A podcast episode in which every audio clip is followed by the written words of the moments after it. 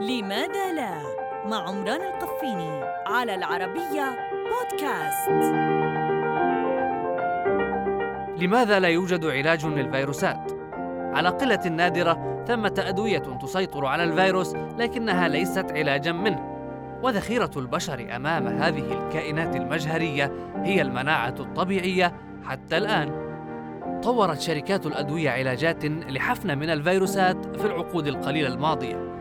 مثل الفيروس نقص المناعة والإنفلونزا لكن الترسانة البشرية قليلة مقارنة بجميع المضادات الحيوية التي تستخدم لعلاج البكتيريا.